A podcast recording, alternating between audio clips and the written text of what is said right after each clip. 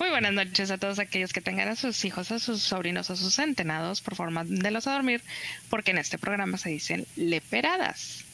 Buenas noches a todos, ¿cómo están, bandita? Espero que muy bien, ya jueves 10 de noviembre, ya está madre, el buen fin la próxima semana y después ya valió verga todo. Buenas noches. Ardalfa, buenas noches, señorita, ¿cómo está usted? Salud.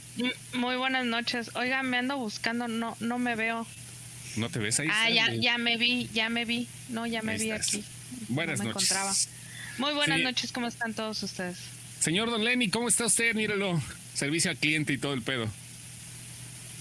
El Lenny no se cuadra, espérate, como que algo tiene. Leonardo, ¿nos escuchas? No nos escucha. No nos ¿No escucha. Nos escucha? A ver. ¿Sabes qué? Eso, eso, eso es la maldición de estar hablando mal de mi sonido antes de entrar. de estar diciendo que la del problema siempre soy yo. No te escuchas ni chucha, dijeran allá en no sé dónde, en Cuba, creo. Señor Jaime Rosales, ¿cómo está usted? Buenas noches. Otra vez, un placer, hombre.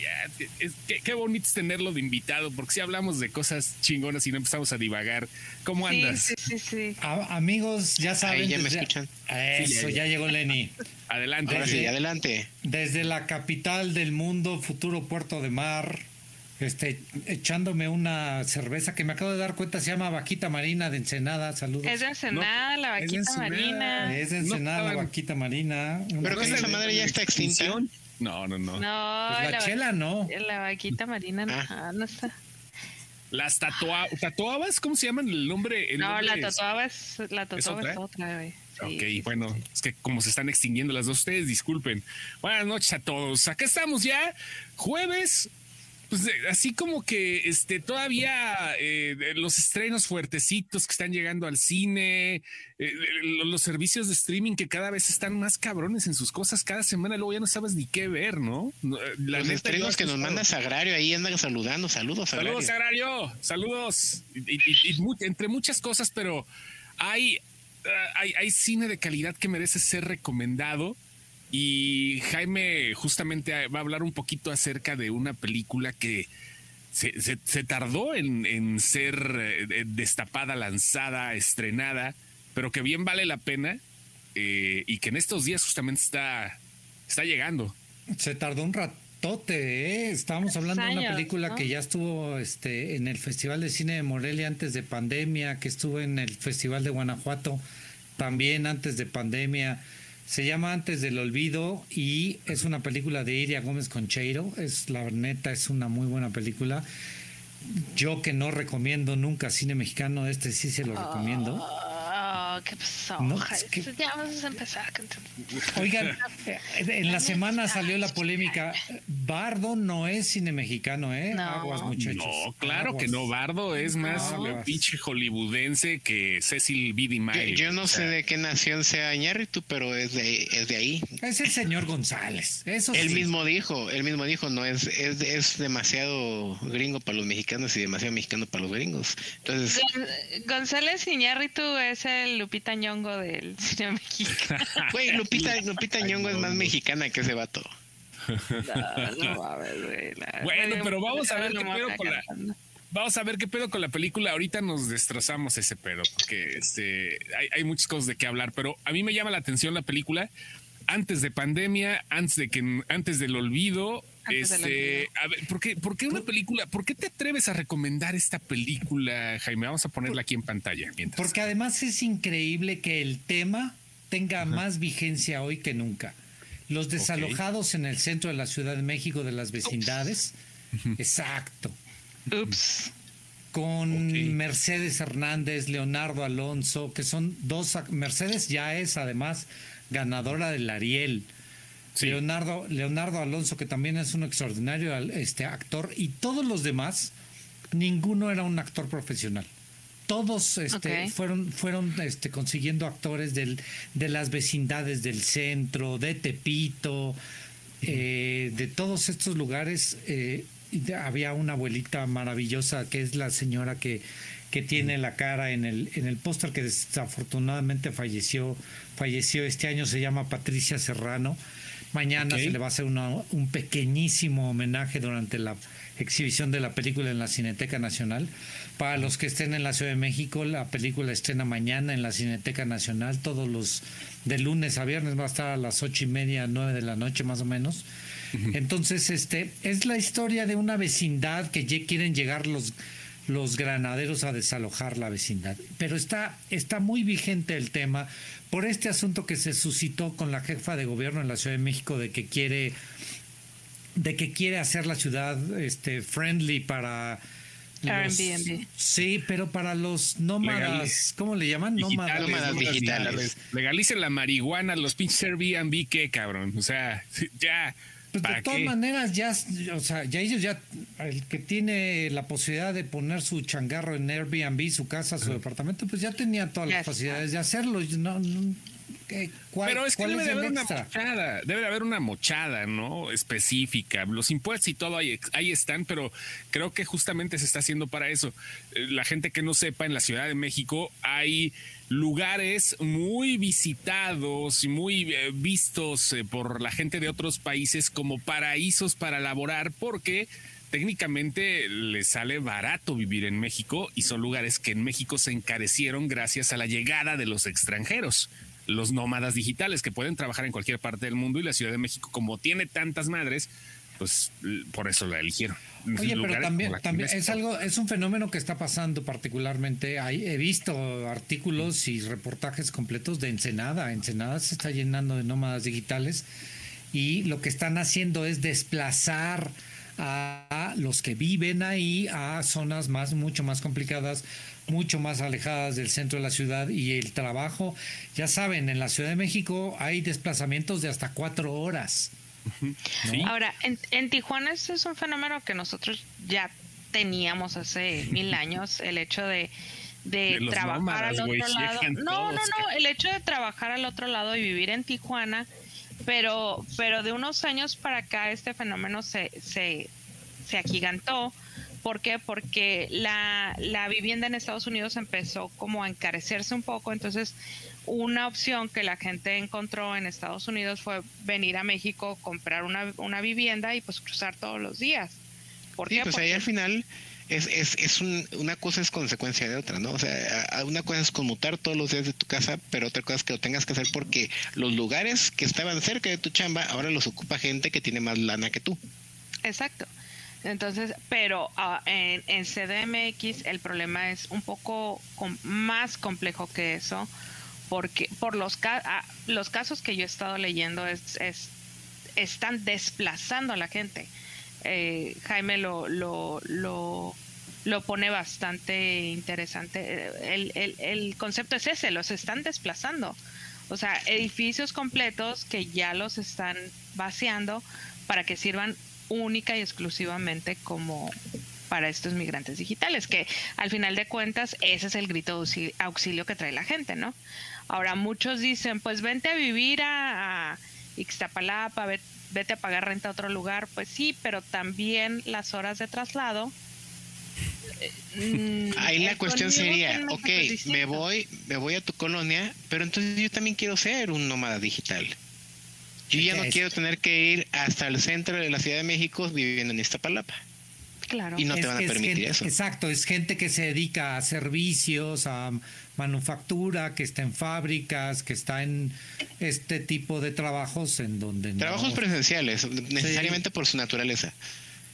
Que pues no son nómadas digitales, sino son este nada más nómadas de los que se tienen que desplazar hasta cuatro horas. Hay gente que se está yendo a vivir al estado de Hidalgo y va y viene a la Ciudad de México todos los días. Entonces, sí, estamos hablando de... Oh, y es que con las cuatro hubo un fenómeno con, con, Querétaro, ¿no? Hubo un fenómeno con las cuatro, sí, justo.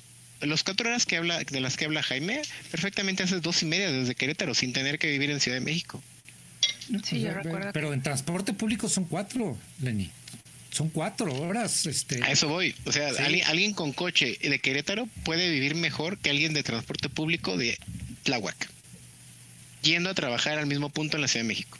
Hay, hay un pueblo, hay una ciudad que se llama Huehuetoca en el Estado de México, que hay gente que va y viene y conozco personas que van a Huehuetoca todos los días de, de Huehuetoca a Coyoacán. Y sí, pues son una es, es una pérdida de tiempo, de vida completa, porque pues son cuatro de ida y cuatro de regreso. Realmente te estás echando ocho horas en un trabajo que además tiene que ser presencial y que no tienes la oportunidad en Huehuetoca. Los trabajos están, pero sí terribles, no hay buen trabajo por allá. Entonces, este, eso, eso es lo que, ese es el fenómeno. Cuando se los planteas a los gringos, ellos dicen, ay, pues, ¿qué crees? Que tú me hiciste lo mismo. Tú llegaste aquí a desplazar con mexicanos el trabajo de, este, de limpieza, de muchos, de muchos trabajos que ellos mismos no querían. Y este, pues ahora te aguantas, porque tú me lo hiciste a mí, ahora yo te lo voy a hacer a ti. Y, pero pues te, dan la otra cara de la moneda. yo estoy llegando a dejar dinero, yo estoy llegando a dejar dólares en algunos de los casos, ya estoy dejando impuestos porque en el IVA sí pagas impuestos, el impuesto de la renta no porque porque tus ganancias se están yendo a, otro lado, lugar. a otro lugar. Pero, pero a través de un Airbnb sí, porque hay algún algo ahí de hospedaje y la idea también del gobierno de la ciudad es poder fiscalizar a la gente que tiene esos Airbnbs, que sí les pueda quitar por lo menos el, alguno de los impuestos. Hay, difícilmente van a poderle quitar a ellos el 2% de impuestos sobre nóminas que hay en Oye, que les pongan un, módulo del Instituto de Migración ahí en la Condesa, ¿no? Así como te agarran en, el aeropuerto y, en la, central, ¿no? Así de, a ver. ¿Y qué? INE, INE, INE, tu MF3. MF3, a ver, permiso. Y con el otro con su cara de canadiense todo deslavado, pues no, pues va a estar. Oye, Jaime, y entonces esta película, obvio, no tiene que ver con eso. Estamos hablando de una, de, una onda distinta, pero al mismo tiempo de la esencia, de, lo mismo. de la esencia, que, se, que también romantiza un poco, ahí ya cada quien tendrá el criterio de de verlo como, como, quiera, pero sí romantiza un poco la, la vida en una vecindad la historia que todos tenemos del lugar de donde somos originarios, la convivencia que tenemos con nuestros vecinos y con nuestros amigos, y vamos viendo las historias de cada uno de los habitantes de la vecindad.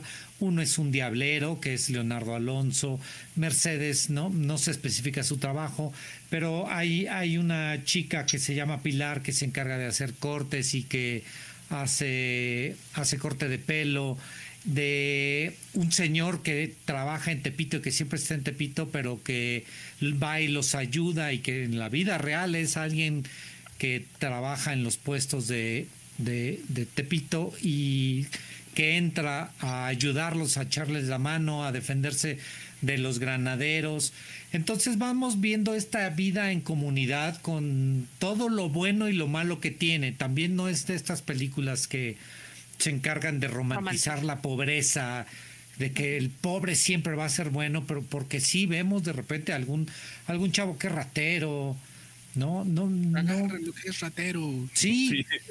No, pero, entonces hablamos de que de que sí el, el, el problema principal de todos ellos es que los van a desplazar la bronca es que llega alguien, que es, además esta es una vecindad que, que, tiene dueño, el dueño se encarga de tratar de vender la vecindad y que lleguen los granaderos y que llegue el abogado a, a desalojar, a desalojar el predio, ¿no? Entonces, este, pues es la vida en común y qué tanto la gente puede ser solidaria con sus prójimos o no en algún momento alguien dice, no, pues es bronca de ustedes, a mí qué, a mí no me involucren, a mí no me metan. Como debe ser la vida, como Buñuela retrataba. Justo eso te iba a decir, es que estos en lugar de ser los olvidados van a ser los desplazados. Ándale, güey, qué buena. Y, y del que acepta que le manden, que lo manden a una casa y que se embarque en un crédito del Infonavit para una casa de interés social, todas todas igualitas en el norte de la ciudad, pues, pues, este, por allá, pues ya les decía yo, Huehuetoca, Iztapaluca o en el oriente rumbo a Puebla, cualquiera de esos lugares, que los desplacen y, que habrá quien acepte y tendrá todo el derecho de aceptar irse, decir yo ya no quiero ningún problema y habrá quien se quiera quedar a defender su hogar, el lugar donde han estado por este muchísimos años, hay esta, esta señora que les platico, este, Elvidita, tiene toda la vida viviendo, viviendo ahí, tiene el, recuerdo de su marido, este, tiene sus pertenencias, desalojarla a ella implica perder una cantidad de cosas que tiene, que tiene ella en su, Todos estos recuerdos. Entonces, este, me, me gusta que no lo romantiza al extremo, que el pobre no va a ser bueno per se, como estas películas de Pedro Infante o de que, todos ellos eran buenos y todos eran maravillosos. El camellito y este no entonces este creo que es un muy buen retrato del México actual de la solidaridad de los mexicanos del ojete que somos los mexicanos también con nosotros mismos y este y es cine independiente hecho casi casi como cine de guerrilla porque no no, no había estos grandes presupuestos en donde podías tener a todos los actores en trailers con catering y con, ¿no? Sino que pues todos nos juntamos ahí en la vecindad, ahí todos le echábamos ganas, ahí entre todos hacíamos un poquito de todo y este y que de repente el guion te tiene que cambiar porque alguien no se pudo presentar a la filmación o sí, sí, no, pequeños detalles de esos que... ¿A ti qué te tocó hacer en esta película? Cine al día, digamos, ¿no? Nosotros nada más nos estamos encargando de la promoción, nada más nos encargamos de la promoción. Antes de la pandemia, lo que hicimos, pues, y eso, bueno, la producción de la película, decidió muchos son muchas personas que actúan en la película es gente de Tepito. Decidieron ir a, un, a un lugar que se llama el Maracaná, que es un centro deportivo que tiene una cancha de pasto sintético en el centro de Tepito. Entonces, para llegar ahí tienes que pasar por una cantidad inmensa de puestos y por muchísima gente, pero llegas y es una especie de claro, es, es una pasta, es una cancha de pasto sintético muy bien cuidada por la alcaldía y entonces eh, la producción decidió antes de pandemia presentarles la película. Rentaron uno de estos proyectores de ecocinema que tienen una, una pantalla inflable y un proyector digital y con una planta de luz y les presentaron a ellos, les presentaron a ellos la película. Míralo. Y ahí estamos viendo todos estos WhatsApps, pero qué chido. Sí, no, no, no se veían los WhatsApp, nomás ven cuántos son. ¿Cuántos son? la, tantos pinches packs que llegan, no, hombre, para que les Y este, ese día fuimos a, obviamente, si vas a hacer una función al aire libre, la tienes que hacer de noche. Entonces fuimos, llegamos en la tarde, tomamos foto, tomamos este un poco de video de qué fue lo que pasó ahí, medio transmitimos en vivo, hubo, hubo gente que, que llegó de otros lados para ver la película. Fue un momento muy emotivo ver a los niños ahí jugando en la cancha y cosas por el estilo. Fue un momento muy emotivo de interactuar tanto con la gente de Tepito como con algunos de los actores eh, que estuvieron en la película. Tuve la suerte de a la salida entrevistar a Leonardo Alonso, al actor principal de la, de la película, caminando sobre las calles de Tepito. Y, este, este sentimiento de que además te arropan, la misma gente del barrio te, te arropó y te, te abraza y, te, y, nos cuidó, no deja de ser una zona increíblemente peligrosa complicada en muchos, en muchos sentidos por muchas situaciones económicas, políticas, este, de narcotráfico, de bandas, de este, de extorsiones y todo ese tipo de, situaciones. Pero la verdad es que nos fuimos, nos fue muy bien. Terminamos a las diez y media, once de la noche caminando por las calles de Tepito en la noche, cuando ya no había nada, y ellos, eh, la misma gente, nos, nos fue cuidando hacia hacia, hacia, la salida. Y este, y la, me gustó mucho cómo pude platicar yo con, con Leonardo, este, y te, tengo la entrevista grabada ahí, y la pueden ver ustedes en la página de Facebook de Antes del Olvido. De, de, cómo fue cómo fue la filmación, cómo fue trabajar en la película, cómo fue trabajar con toda esta gente, algunos de los que vemos ahí, ahí sentados. Ahí del lado izquierdo se ve a Mercedes Hernández. Este Chale, ya, la cambié, perdón, perdón. No, está bien, no te preocupes, no te preocupes. Esta es una de las escenas de que de que les dieron las 12 de la noche y ya no se pudieron meter al, metro para la chava ya e, ella es de las que aceptó su familia es de las que aceptó irse a vivir a otro lado y ya no pudo regresar porque le cerraron el metro no entonces este ese tipo de cosas que, que hay un reclamo específico de que el metro de la Ciudad de México debería ser 24 horas porque la cantidad de gente que se desplaza a altas horas de la madrugada, ya no por fiesta, sino porque o terminaste de trabajar o porque vas a trabajar, este, y debería, debería haber debería haber metro las 24 horas. Pero el gobierno de la ciudad habla siempre de que pues para darle mantenimiento a un metro tan viejo, con tantos años, con tantos problemas, pues sí necesitan cerrarlo por algunas horas. Sí, es que al final es una metrópoli ya, o sea, y, y, en muchos casos no se han querido reconocer como metrópoli, en otros presumen ser metrópoli. Sí, somos re buenos para presumir que la gran ciudad que sale en la película del 007 y que tiene escenas espectaculares y todo, pero para este tipo de detalles y para, para hablarle a la gente que, que no vive en la Roma y no vive en la Condesa y no vive en Polanco o en la Nápoles, sino hablarle a todas estas personas que viven en el Estado de México, que algunos viven en el Estado de Hidalgo, inclusive hay gente que vive en Morelos o que vive en las zonas más pobres de la Ciudad de México, en Iztapalapa, en Iztacalco, en Xochimilco, en Tlalpan, no les estamos hablando, no estamos preocupándonos por ellos, los vemos como utilería, como como este mobiliario urbano de la Ciudad de México. Entonces, Creo que todos estos temas se abordan de una manera amigable, nada pesada, nada pretenciosa, nada mamona, porque somos re buenos en el cine mexicano para hacer este un drama terrible. Para ser mamones, para ser mamones, la neta. Y para sufrir, porque queremos sufrir y queremos demostrarle al mundo que sufrimos y que, ¿no? Entonces, este, esa, esa gran virtud tiene la, la película. Te plantea la vida de gente común y corriente que tiene que, pues, este, el diablero, por ejemplo, eh, no le alcanza la lana, le pagan poco por andar de diablero, este, recorrer las calles del centro cargando, cargando cosas y para que de todas maneras llegue el coreano o el chino dueño de la bodega y le diga, pues yo te voy a dar esta lana, es lo único que tengo. Si quieres bien, si no, no me importa. Male, le dice. Exacto. Sí. Eso fue racista. Pero bueno, eso fue racista. No, no, no, es que. Ajá, sí, sí, sí. Simón, eso. Y este. Sí, ahora. ¿Dónde la vamos a poder ver? Sí, esa es la pregunta. A partir de mañana está en la Cineteca Nacional, ¿no? Okay. Ese es, ese es la primera, el primer lugar donde vamos a poder ver, ver la película. Lo siguiente, va a estar a partir del 14 de noviembre, o sea, la próxima semana, en la Cineteca de Nuevo León. Ok. El 16 en la Cineteca Alameda de San Luis Potosí. Ok.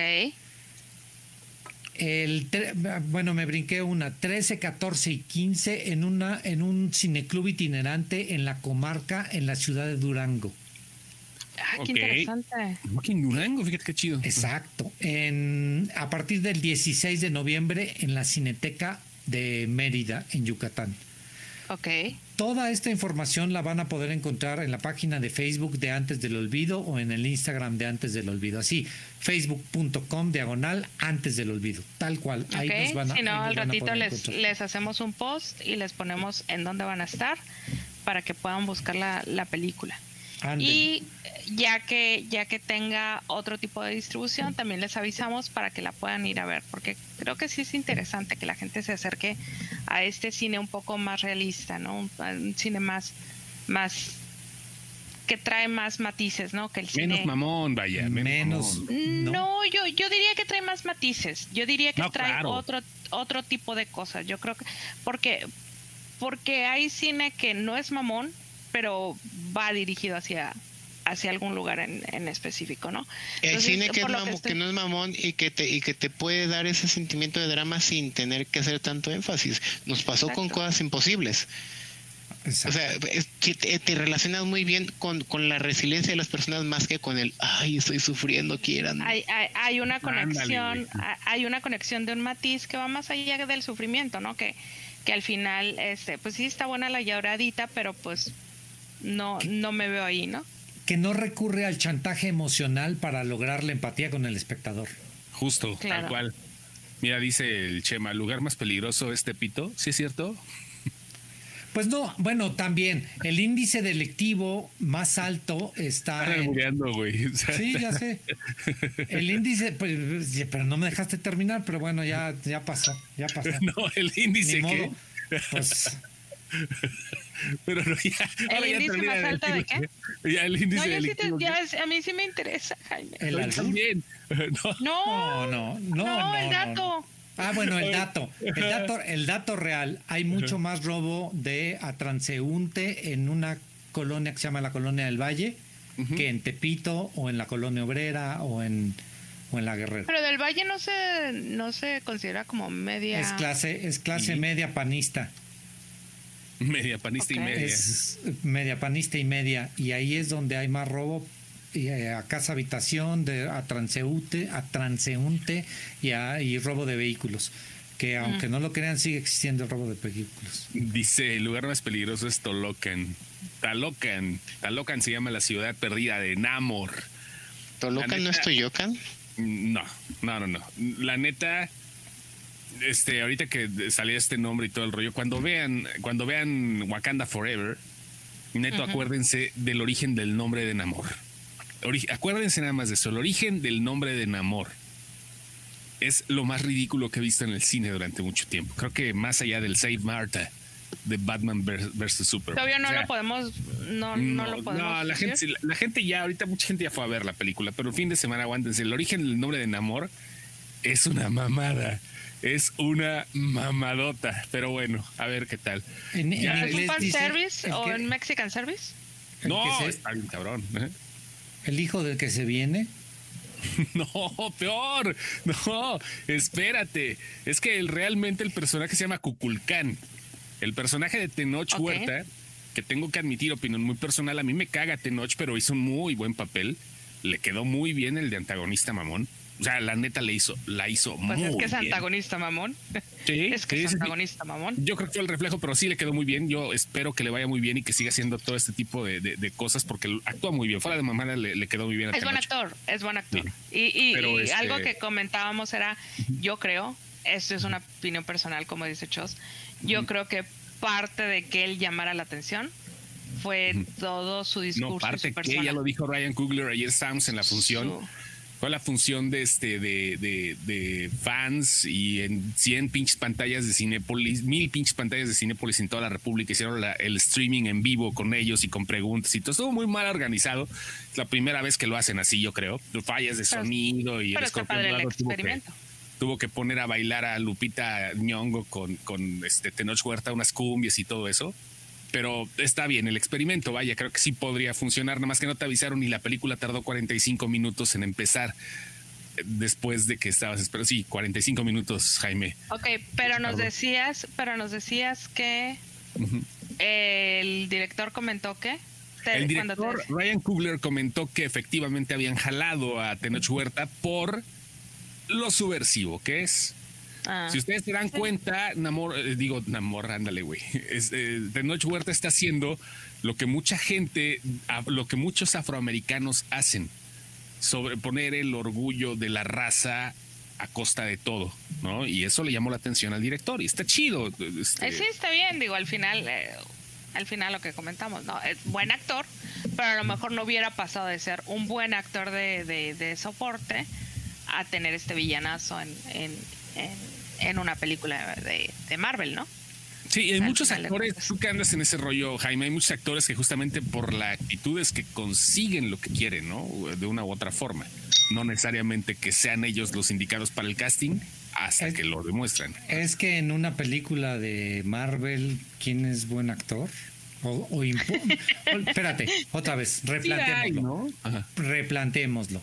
¿Importa si actúas en una película de Marvel? Es una, un buen plante es una muy buena forma de plantearlo. Yo digo, yo digo que por lo menos uno del elenco debe de actuar chingón, güey. En cada película. Yo creo que, yo creo que por lo menos debe de haber una, debe de poner. Sí, pero no es la parte de Jaime no es condicionante. No, no, yo justo, justo vi la semana pasada Black Panther 1 y dije, güey, tienen a Andy Serkis en el elenco, tiene que ser genial. Y, y lo que dice Jaime es muy cierto. Andy Serkis puede ser actor de Oscar, pero para esta película no es necesario saber actuar. Como el niño gritón que sabe oratoria, ¿no? O sea, no mames, es increíble el papel el niño gritón de la lotería nada más tiene que saber gritar, ¿no? no es increíble, pero lo limitan muchísimo. Es como de tú tienes estos tres diálogos, muérete, ya. Porque al final de cuentas traes un nivel de actuación y pues si te sale ese rango. El, pues el, mismo Christian Bale lo dijo, o sea, para mí fue aburridísimo grabar Love and Thunder. Ah, vaya, vaya. Sí, no necesitas actuar. Tenoch lo hizo muy bien. Tengo que ser muy sincero y ah, para mi gusto creo que sí fue muy, muy bueno el papel que le dieron. El Namor, de Namor nada más hay que ver qué pedo con el origen del nombre, que es la mamada más grande que he visto desde hace mucho tiempo. Pero bueno, ya. y este, y Mabel, porque Mabel, ella sí es buena actriz. ¿Sabes que ¿Sabes que por eso quería ir a ver Black Panther? A mí, ¿es Mabel? Yo pensé que era Mabel. Pues yo he escuchado que dicen Mabel, ¿eh? espero que no sea por la marca de lavadoras, ¿verdad? O sea, debe ser, mm, bueno, como vea, Mabel. Yo, pensaba que era Mabel. Le van a es que en inglés es Mabel, pero en español es Mabel, ¿no? A mí, a mí me parece una actriz muy Está completa. Muy cabrona. Está muy, muy, muy completa. Yo creo que la primera vez que la noté, la noté en Monarca. Ahí fue la primera vez que dije, ay, güey, ¿quién es esta morra? Este, y luego ya que la noté, ya empecé a ver que, que andaba como en un chorro de lugares, ¿no? Este, y la vi en esta serie que hizo Paramount con Luis Gerardo de terror, Los, los Enviados. La vi ahí también y trae un papel chiquitito, chiquitito en Los Enviados. En la, en la lista, en la fiesta de los 41 también hace un increíble papel. Ajá, y, y, de repente enterarme que estaba aquí y que de repente no se escuchó tanto que estaba ella ahí. El problema, el problema, digo, como pasa con este tipo de películas, el protagonista es Tenoch Huerta. Ellos son los, e, es el elenco, de, el reparto de, de este, eh, el, segundo reparto, vaya, no son los protagonistas. El problema es que no se ve tanto la actuación porque todo el tiempo no luce tanto porque todo el tiempo traen su cubrebocas. Como son una raza submarina, tienen que emerger eh, a la superficie y traen un, traen un respirador, pero al revés. O sea, traen como una conchita con agua para estar respirando agua aquí. ¿Una qué? como, un pulpito. sí, una conchilla. Como una conchilla. en la mona. ¿Cómo se llama? Espérate, no, ¿cómo se llama el, el, chico Percebe? Como el chico Percebe que trae su. Como el chico, no, el chico, Percebe, el chico Percebe trae, trae su narizota. No, pero esa madre, o sea, trae una concha. Traen un KN95 de oxígeno, o sea, ellos traen su agüita acá para respirar y no se les nota tanto, o sea, es como eh, eh, trae mucho CGI y todo ese asunto donde, bueno, vaya, dos, tres escenas sale este la señora Cadena ahí, pero bien, o sea, igual el otro chavo. es guapísima, ¿eh? Yo, no la conozco en persona, pero sí se me hace que es de esas mujeres que adentran en un lugar y a huevo volteas. Yo sí la conocí en eh, una película de Julián Hernández. Ay, se me fue ahorita el nombre. Ahorita, ahorita lo, ahorita la, encuentro, pero era, era una de las protagonistas. Entonces la conocí en el cine Tonalá hace dos años, si no me equivoco. Ajá. Y sí está, sí está guapa. Sí es una mujer muy guapa. Sí, que impone. Sí, me parece, me parece que es de estas mujeres que entran a un lugar y a fuerzas volteas. Sí. La diosa del asfalto, perdón. Perdón por se me, ah, se me fue. La diosa del asfalto junto con Jimena Romo. Jimena Romo y Mabel Cadena son las protagonistas de esa película. Y Chavas Banda, este muy la idea también de, su personaje es así, ser muy ruda, muy brusca, muy tosca. Ahí hace el personaje de una chava, de una chava gay. Entonces, este, ah, me gustó.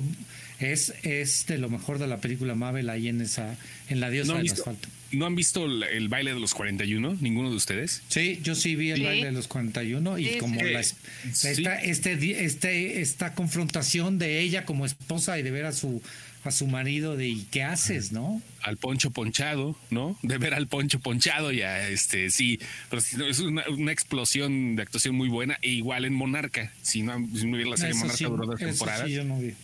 Está interesante. Sí, pero ojalá, ojalá la, podamos ver en, cosas más interesantes y en cosas donde luzca mucho, porque realmente es, una muy buena actriz. La película trae escenas postcréditos, la, la, la de la mitad de los créditos, después de la canción de Rihanna, ya había una escena lógica hasta cierto punto, no habla de más películas de Marvel, se cierra la fase 4 con esta madre y ya estuvo. Y hablando de cosas mexicanas, porque ahorita nos enfocamos mucho en José Maichi, en, en Mabel Cadena y en este Tenoch Huerta. Tenoch. Tenoch, Tenoch. Yo siempre le decía Namor, en inglés es Neymor y acá le pusieron Namor. O sea, bueno, ahí está. Ya, igual la pronunciación. Había, había, ahí este disclaimer de, edad avanzada de viejito boomer había una caricatura en México de los... Era la este, caricatura del Namor. Que, decía el rey Namor.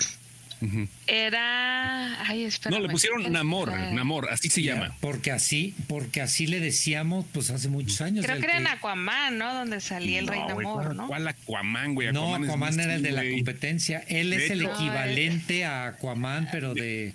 Espérate, salían, salían los cuatro fantásticos en esa caricatura. Salían los cuatro fantásticos, salía Iron Man, el rey Namor. Por supuesto, era un blanco anglosajón y protestante. No, tenía, tenía ojos rasgados. No era asiático. El rey Namor era Namor, ajá, era como ah, asiático. tienen razón. Era asiático y tenía unas entradotas como de McDonald's, así. Pero eso sí, su pelo bien así con, con. No sé por qué pensaba yo que tiene, discúlpame por el resbalón de Aquaman, pero...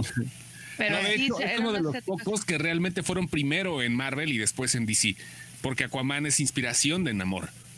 Los otros, quien quiera, siempre hay una inspiración de parte de DC Comics este, para Marvel, pero Namor sí fue primero, fue de los primeros, de hecho es el primer mutante, aquí lo dicen en la película, este, Mm, yo creo que va a haber distintas razas. Se supone que por los cómics los mutantes son Homo superior o superior y él es Homo mermanus como su raza. o sea que, espérame, en esta película aplicaron, espérate, en esta aplicaron un, una, un, cambio de raza y nadie se quejó porque Namor era asiático y aquí lo hicieron mexicano, güey. No, esto aplicaron un completo cambio del personaje hasta el origen del nombre. sí, aquí, aquí hubo cambio de personaje, no fue la no, no, no, no, hubo un origen, este, este es un origen eh, eh, específicamente para el Marvel Cinematic Universe, ¿eh? No, no, no, fuera de mamada. Este, este es un origen, este es un origen diferentísimo de todo lo que se conoce en amor. ¿Y por qué la sirenita negra no puede tener un, origen eh, distinto? Espérate, güey, es que lo que pasa es que Aquaman y Namor son de Atlantis y no quisieron hacer los de Marvel este tipo de cosas que se confundiera la gente que llegaran del mismo lugar, porque nunca, digo, DC tiene ciudades ficticias y todo, pero la Atlántida es el lugar de Aquaman y Aquaman tiró la primera piedra. Y había pedos de derechos porque los derechos de Namor eran de Universal Pictures y no Yo lo único que veo es que Namor era asiático y aquí lo hicieron mexicano y no hubo Acá lo hicieron mexicano y realzaron la cultura. Es una mezcolanza de culturas mesoamericanas. Y aquí no hubo queja. Aquí. nadie dijo, ay, era asiático y ahora es mexicano. entonces, entonces acá en la película Namor es Homo Sirenus. O no, Homo, Homo Mermanus. Homo no Mermanus. pero ese es el, el, origen de los cómics. Es el primer y, mutante. Y, los de Wakanda son Homie Superiors o algo así. Homo sí, superior. Homies. ¿Cholo superior? Sí, homies. ¿Cholo superior? No, los de Wakanda no son mutantes. Oigan, espérenme. Oscar Torres se le va a botar una vena, güey, desde que empezó el podcast. Está que hablen de One Piece Film. No lo hemos visto, güey. Ah, no, no, lo hemos visto, pero es un es así de estas de estos fenómenos del anime impresionantes. Es una cosa impactante. No la he visto, pero sí vean la de nuestros amigos de Diamond Films México. Órale, pues para verla. Estaba viendo un meme que decía, mi novio me invitó a ver One Piece. Entonces le pregunté qué es One Piece. Y no me supo responder. Sí. Pues sí, no, no, ¿qué, significa One Piece? Es el anime más pinche largo del mundo. No, no, no, pero nadie sabe qué significa literalmente One Piece. Lleva 25 años One Piece. no, no es el más largo. No es el más largo, tiene como 1043 capítulos. no. Eh, eh, no, creo que no es el más largo. Déjame, déjame. No es el más largo. no, creo que hay uno más largo. Es el índice que les estaba yo contando hace rato, ese sí. es el más largo. Me perdí. hablando de cosas mexicanas, porque estamos haciendo mezcolanza. Chinchan, gracias. Eh, Chinchan, el más largo. sí, eh, ese sí me suena. Chinchampú. Chinchampú. Ese sí me suena. No. oh, que la.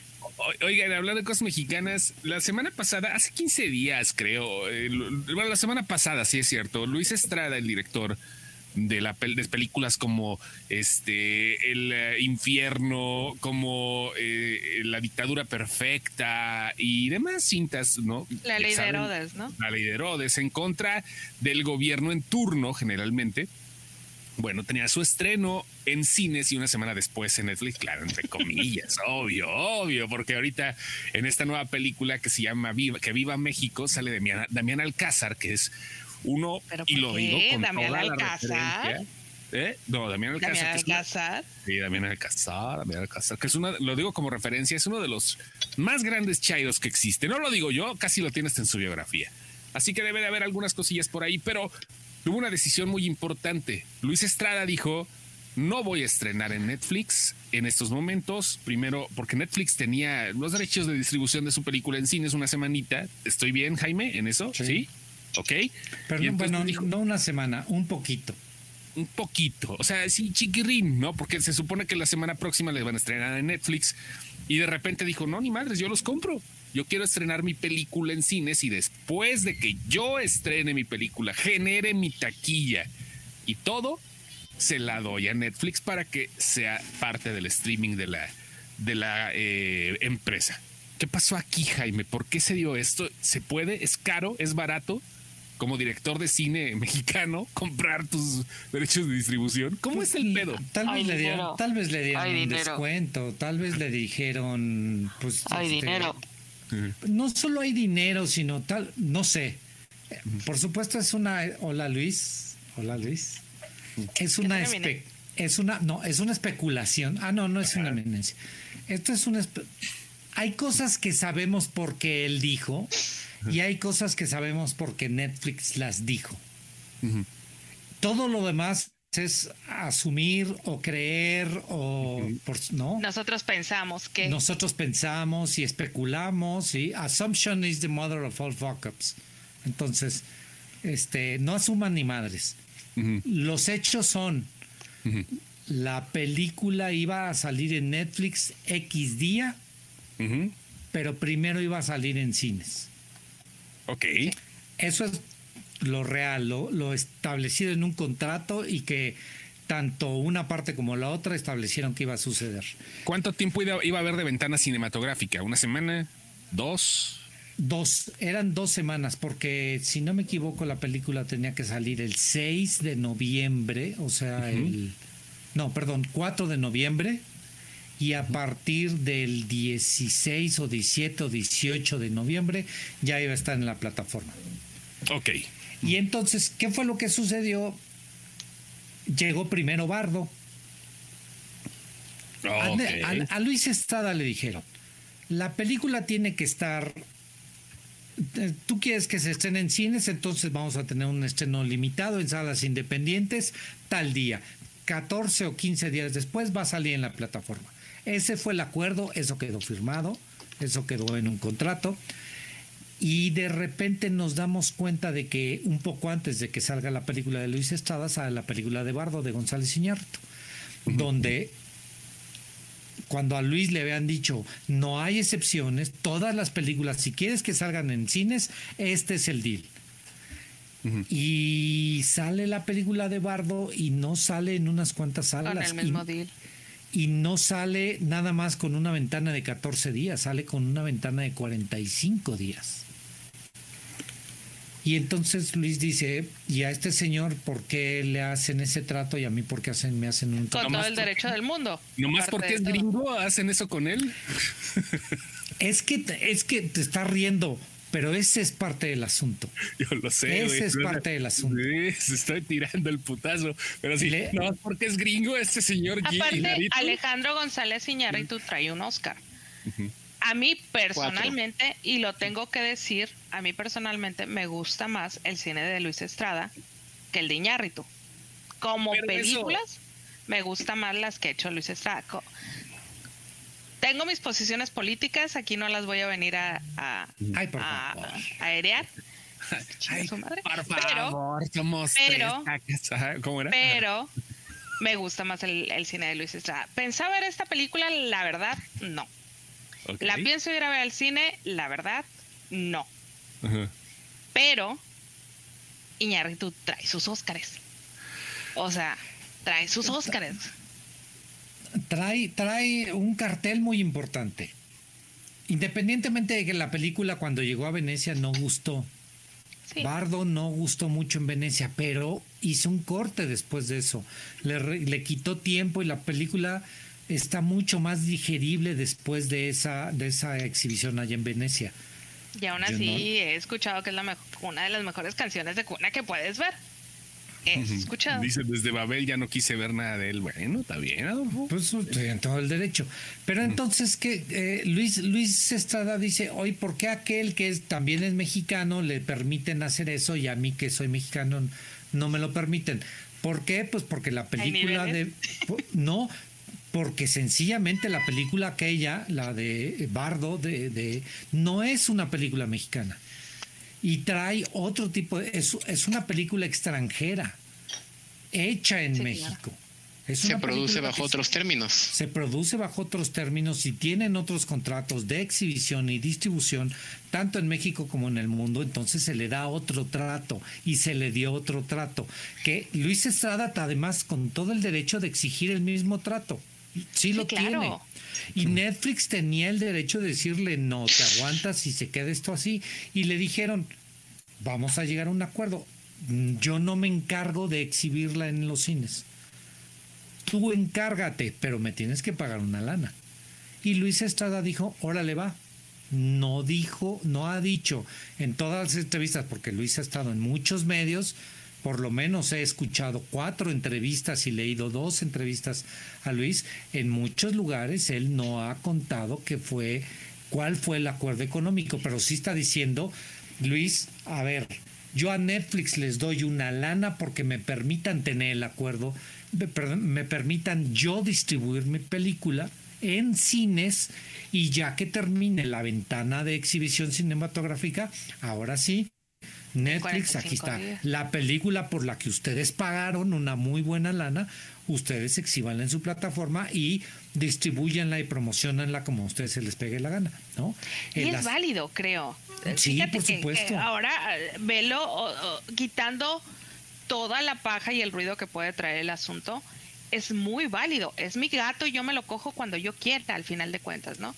Pagando lo que vale el gato. Eso, porque, porque, yo, ya tenía un yo ya tenía un acuerdo. Netflix le pudo haber dicho no. No, tenemos un este, contrato y te No, aquí está el contrato, aquí está firmado y esto, esto se va a hacer porque se nos viene el tiempo encima y órale va. Pero Netflix accedió, dijo, órale, ¿cuánto? Seguramente negociaban una buena lana. No sé, y no lo dice Luis en todas las entrevistas si ya pagó o no pagó esa lana o si o va a salir de la taquilla.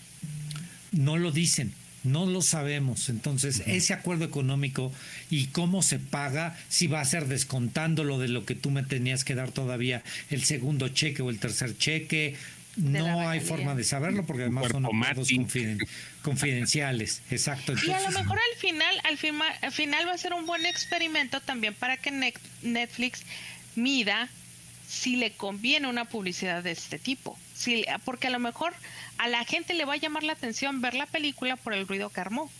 Porque de otra manera a lo mejor nada más iba a ser un estreno más en un carrusel, ¿sabes? De los cuatro o cinco que, tiene a la semana. Ajá, ajá, a lo mejor, habemos gente que a lo mejor la íbamos a estar esperando, habemos gente que a lo mejor no pensábamos verla y que ahora con este ruido decimos, ah, chinga, pues vamos a ver qué fue lo que hizo este, este señor, ¿no? Y lo que Vamos a ver qué es lo que ha hecho, porque hay gente que no lo conoce. Ah, claro, también, claro. También está la otra. Oigan, perdón, pero tienen que ver la ley de Herodes y la dictadura. Eso más. sobre todo la ley de Herodes y, este, y el infierno. El infierno. La ley de Herodes y el infierno, que para mí son dos películas espectaculares. Este. Son de texto, de libro de texto mexicano. Sí, yo creo, yo creo que sí en la prepa deberían de decirte, mira, ¿quieres entender cierta cosa sociopolítica en México?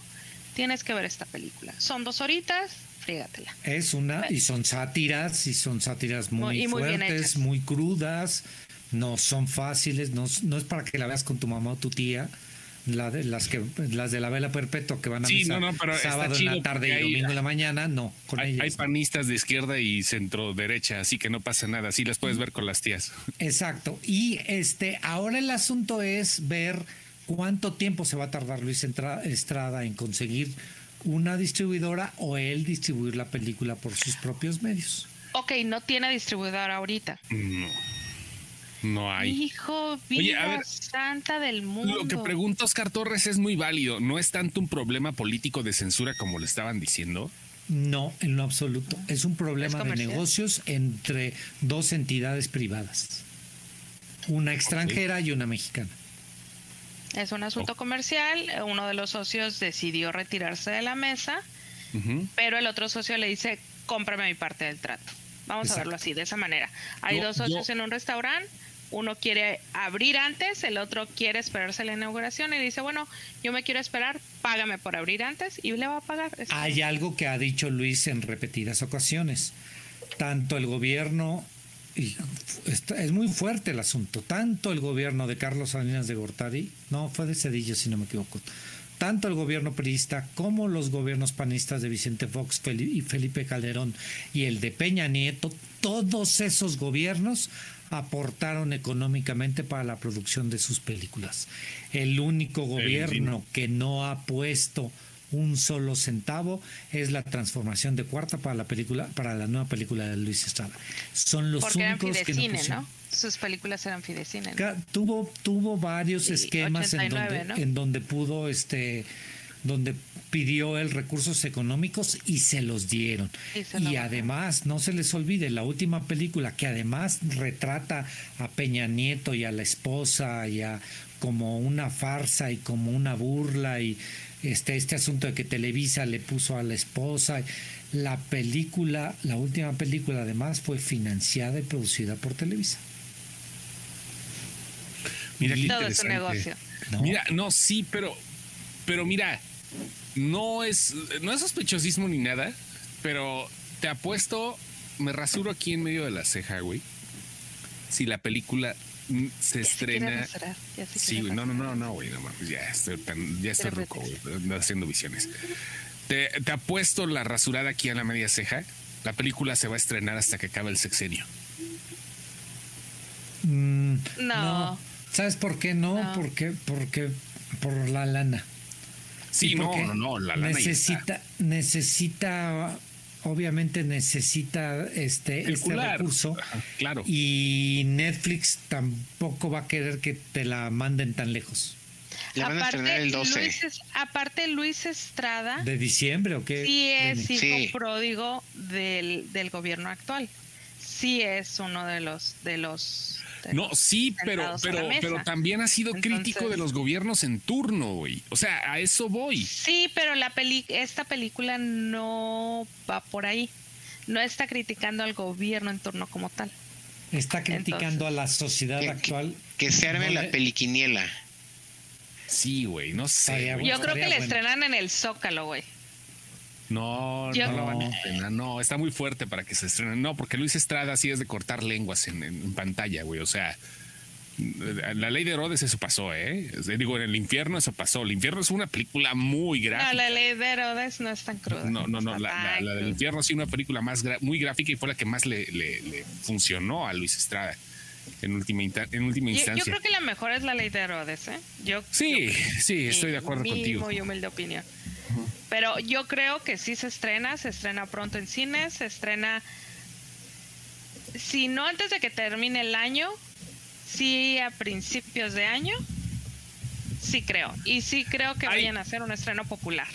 Hay distribuidoras este, que estén interesadas, Jaime. No lo sé y estábamos haciendo un recuento de qué distribuidora podría sacar esa película. Esta es, pura esta es pura especulación porque la verdad no hay forma de tener no, no una confirmación. Que, quede muy claro que no sé, no tengo ningún contacto, no tengo ningún insight, conozco muy bien a Luis Estrada, y, pero no me va a obviamente jamás va a hablar conmigo de este, de este tema. No creo que difícilmente la va a distribuir una, una major. ¿Cuáles son las, las, distribuidoras major en México? Los, las distribuidoras que, tienen, que son este, parte de un estudio de los Estados Unidos. Disney, Warner, en México Warner y Universal están juntos. Creo que ya lo platicamos, pero siempre es bueno entender lo que Warner y este y, Universal en México nada más están juntos. Eh, Sony, Paramount Pictures y nada más. Son las majors. No creo que ninguna de ellas se aviente el tiro de distribuir una película de Netflix. ¿No? Ok. Ese es Mira, Mira, esto, eso, es interesante. Dice Cinemex Distribución, igual y entra. Yo iba a decir Cinépolis Distribución. O Cinépolis Distribución, claro. Ellos son los que podrían tener la capacidad de decir, órale va, y yo además te consigo, que no se nos olvide, Cinépolis Distribución distribuye películas en Cinépolis y en, Cinemex. Y en independientes. Y en independientes y hasta en la Cineteca Nacional hay un acuerdo, pues, este, tengo una película que vale la pena que esté en la Cineteca y la mandan a la Cineteca, ¿no? Entonces, la especulación es quién podría ser, pero no estamos diciendo que va a ser. ¿Quién podría ser? Nada más pues, estamos especulando, no sabemos. La, la, lógica nos dice que el más viable sería Cinepolis Distribución. Pero es que existe Corazón Films, existe Diamond Films, este, este Arte Cinema Guzzi. Hay varias, sí, hay varias distribuidoras. Amazon Prime, capaz que se va. No, es Netflix, güey, no mames, cabrón. Ay, sí, sí, no mames, güey. ¿Y? Sí, o sea, lo que es lo que es evidente es que difícilmente va a ser una mayor, difícilmente una, una entidad como Amazon Prime va, va, a hacerlo. La otra, la otra posibilidad es que Luis lo, lo haga solo que no ah, más a eso. A ver, a ver, eso, a ver, explícame cómo un director puede hacer eso. Necesita, necesita traerse, jalarse a un programador. Por lo menos a uno, a una persona que conozca perfectamente bien el mercado de distribución y que tenga la, la relación y los contactos con Cinépolis, con Cinemex, con Cineteca Nacional, con Cinedot, con Cine Extremo, con todos estos cines que existen en toda la República Mexicana, además con los circuitos independientes, además con circuitos culturales estatales, y decir, órale, te paso a ti X número de copias, te paso a ti otra cantidad de salas. Y entonces trabajar con el laboratorio, con el ente que, que, se encarga de hacer la distribución física tanto de discos duros o de la transmisión vía satélite, porque obviamente si la película de Wakanda Forever, si, si la tienes ahorita en toda la República Mexicana es, es porque la mandaste vía satélite codificada y toda la cosa, pero la mandaste a este. Y eso tiene un costo, el laboratorio que hace eso. Claro. Eso tiene Ahora, un costo. ¿alguien como tú podría hacer un trabajo como ese? No, yo no soy distribuidor. Pues no, este, en particular nunca he, conozco del trabajo de distribución, he hablado de distribución muchas veces, pero difícilmente una Jaime o, el changarro al que pertenezco podríamos ser distribuidores de una película. Lo nuestro es la promoción y el marketing. La promoción. Sí. Mira, ahora que si lo distribuyes en el Cine Esquinas, pregunta aquí, esa también podría ser un... ¿Yo? ¿Por qué? Distribúyela tú. No, pero proyectala ahí, porque como está, como está oscuro. Que la proyecte. ándale, fíjate. oscuro. Y aparte hay un surround que no te imaginas. Igual, ¿eh? pero bueno. este medio seco ha de salir el sonido, ¿no? Sí, hay leve. Nuevo disclaimer, se les arrugó, dice ah, ah Échate el disclaimer para, para yo editarlo ahí ya en el Spotify róbatelo de otro lado. No, no es cierto. Muy buenas noches a todos aquellos que tengan a Gracias, Oscar. Muy buenas noches a todos aquellos que tengan a sus hijos, a sus sobrinos, a sus centenados, por forma de los a dormir, porque en este programa se dicen leperadas. Abuelo. Y pues en este caso ya se dijeron, ¿verdad? En este caso ya, se dijeron, ya valió mal, los que lo vieron en vivo, ni modo. La, verdad es que nada más el otro hablando de asteriscos es lo único que pasó. El sí, o sea, si lo, si lo ¿Cómo se llama si lo censuramos? Eh, ese, ese, estuvo, ese, estuvo, muy básico, ese de Edgar. ese es de primaria, Edgar. Sí, sí, ese es, estamos en quinto de primaria, hombre. ¿Qué pasó? es de segundo. Como lo están en el taxi, suben las, las vidrios y se echan un pedo. Eso es un asunto así. Jaime, un placer. estuvo bien chingón el programa de hoy. Gracias. Y la gente que quiere escucharlo en podcast, en Spotify, muy pronto. Ahora sí, sí, ¿eh? Ahorita, te paso el audio. Karina. Mañana, mañana. Mañana, mañana. Karina, un beso. Karina, ¿quién más? Karina. Este, ah. Karina es la que siempre nos anda correteando. Ali, siempre pobrecitas ahí en Twitter andan chacoteando con, con Lenny de ¿dónde está el Spotify? Ándale, de una semana después. ¿Dónde está el Spotify? Pero pues ahí está. Este, Jaime, muchísimas gracias por venirnos a educar. De verdad, de verdad, muchísimas gracias. Yo creo que no, no, no estaríamos tan educados si no habláramos contigo. Este, muchas gracias y gracias por las consultas. Gracias, gracias, gracias. Gracias, gracias. Gracias a todos. Adiós, Adiós, Lenny. Adiós, Lenny. Adiós, chicos. Los quiero. Nos, vemos en diciembre, ¿no, Jaime? Sí, por supuesto. El 17 de diciembre para ver Bardo. Vamos a ver Bardo. Sí, ya tenemos que ver Bardo juntos, güey. Yo la voy a ver en cines, güey. ¿Por qué, ¿Por qué nada más cayó en Cinemex aquí en mi pueblo? No, no cayó en Cinepolis. porque tu pueblo, güey. La neta es porque tu pueblo. Oye, no, espérate. Una mención especial. Ustedes que siempre se quejan de que quieren ver cine en idioma original ayer Edgar me pasó un video que estaba él y el buen Alberto Ordaz viendo eh, Wakanda eh, subtitulada. No había gente, güey. Por eso no la ponen subtitulada, güey. No había gente. Junta más gente un atropellado que la, que la película subtitulada, güey. Sí, lo creo. Estaban los tres pobres monos viendo una. Dije, pues con razón no No, está poca madre. Ya quisiera yo el cine para mí solito. Se me han pasado. No, sí, güey. Está, está poca madre, güey. Pero, pues. No deja, mijo, no deja. Sí, eh, no deja, al final no deja. Y la, si no se vende palomitas. Si no bailas, la casa pierde. Entendido. Entonces, entonces entiendo el por qué no fuimos como 11, güey. Ah, sí, perdón, güey.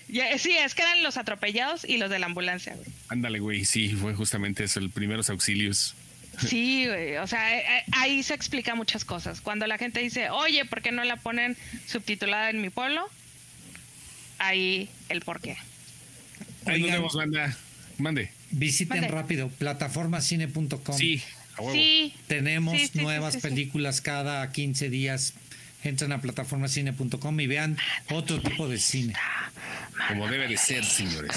entra, tú Ara además, pues, nada más Ara, porque el otro par de ojetes no. Nada más tú Ara, te doy un código para que veas la película que tú quieras. No, no, no, ocupo que me lo des, nomás dime qué hay y ya entro yo y lo Este, estamos ahorita tenemos un documental que se llama Dior y yo, y una película, ah, la chica, ahorita no, me acuerdo el nombre, la chica con la con el cabello rosa y la, una patineta al hombro. Ah, esa sí, es, es un, es un huge, eh, ah, tiene que verla. Exacto, vean, vean, por, vean por favor. Plataforma, cine. Ese sí es este changarro aquí, aquí de acá, de acá del corazón. es el que este paga las chelas cuando el señor Rosal está. Exacto. Entonces, este. Entren, que tomando vaquita. Entren, las películas están bien baratas.